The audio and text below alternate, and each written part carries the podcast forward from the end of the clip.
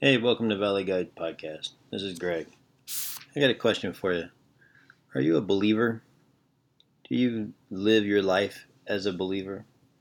I'm guessing most of you are thinking about God, and that's probably the most important question you'll have to answer, but it's not what I'm asking now.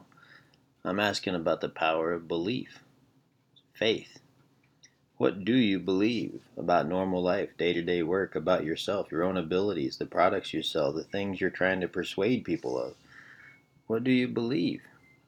Belief will rule your world.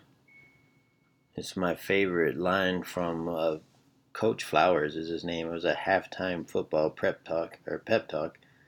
It's online. You can look it up, and the, the kids he has them chant. You know, he asks a question, "Who are you?" And they say, "We are champions," or they just answer "champion." It's really worth watching. You'll come away supercharged. But the favorite line from that video is, "Belief will rule my world." You know he's right. When I'm not doing what I think I should be doing, I have to ask myself, what do I really believe? Normally, it's a question of doubt below the surface that I haven't acknowledged. I don't really believe that this behavior is going to pay off or give me the result that I want, or at least I claim I want. In my favorite sci fi movie, Serenity, highly recommended by the way, the lead character asks why he should be afraid of the villain. And the answer is insightful. The answer is because he's a believer. He's intelligent, methodical, and devout in his belief. That's what I'm asking you. Are you intelligent, methodical, and devout in your belief? We all have belief. We all believe in many things. It's what we choose to believe that matters. Do you believe? Are you sold? Do you buy first? If you haven't bought, if you don't believe, how can you expect others to want what you have? If you don't really believe you are worth it, neither will the teacher, the HR interviewer, the new boss, or the client, or your friend or spouse. Faith is a choice often based on first impressions. At least the beginning. It's your, in your favor to work for a good first impression. Could you lose a few pounds, dress a little nicer, shine your shoes, show up a bit earlier, be prepared? These are all small choices you can make. Once an initial choice to have faith, to believe, is made, it grows in power through evidence over time. Do you do what you say you are going to do? Trust is what we call this powered faith. Trust is hard to build and so easy to lose. Faith comes from hearing and hearing and hearing. Les Brown taught me that.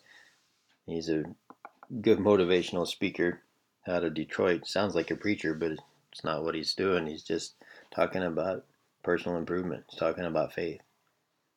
When faith comes to hearing and hearing and hearing, it's what we call marketing. If you want to sell more, if you want to grow, first you must make a choice to believe. And if you can't believe, you got some work to do. Zig Ziglar often said that he'd listen to motivational tape every day. You can make a quick decision to believe for professional reasons, but it takes time to become familiar and truly convince yourself. It's the difference between a genuine smile and a fake newscaster smile. If you sense yourself wavering, doubting, questioning, then dig in and learn.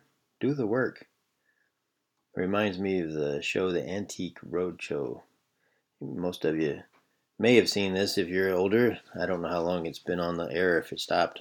I don't watch TV enough to know, but I've seen episodes, and it always surprised me. They'd walk out with, say, a coffee cup, and I'd look at it and say, yeah, it's a coffee cup. I'd give you a couple of bucks for it. It's cute enough.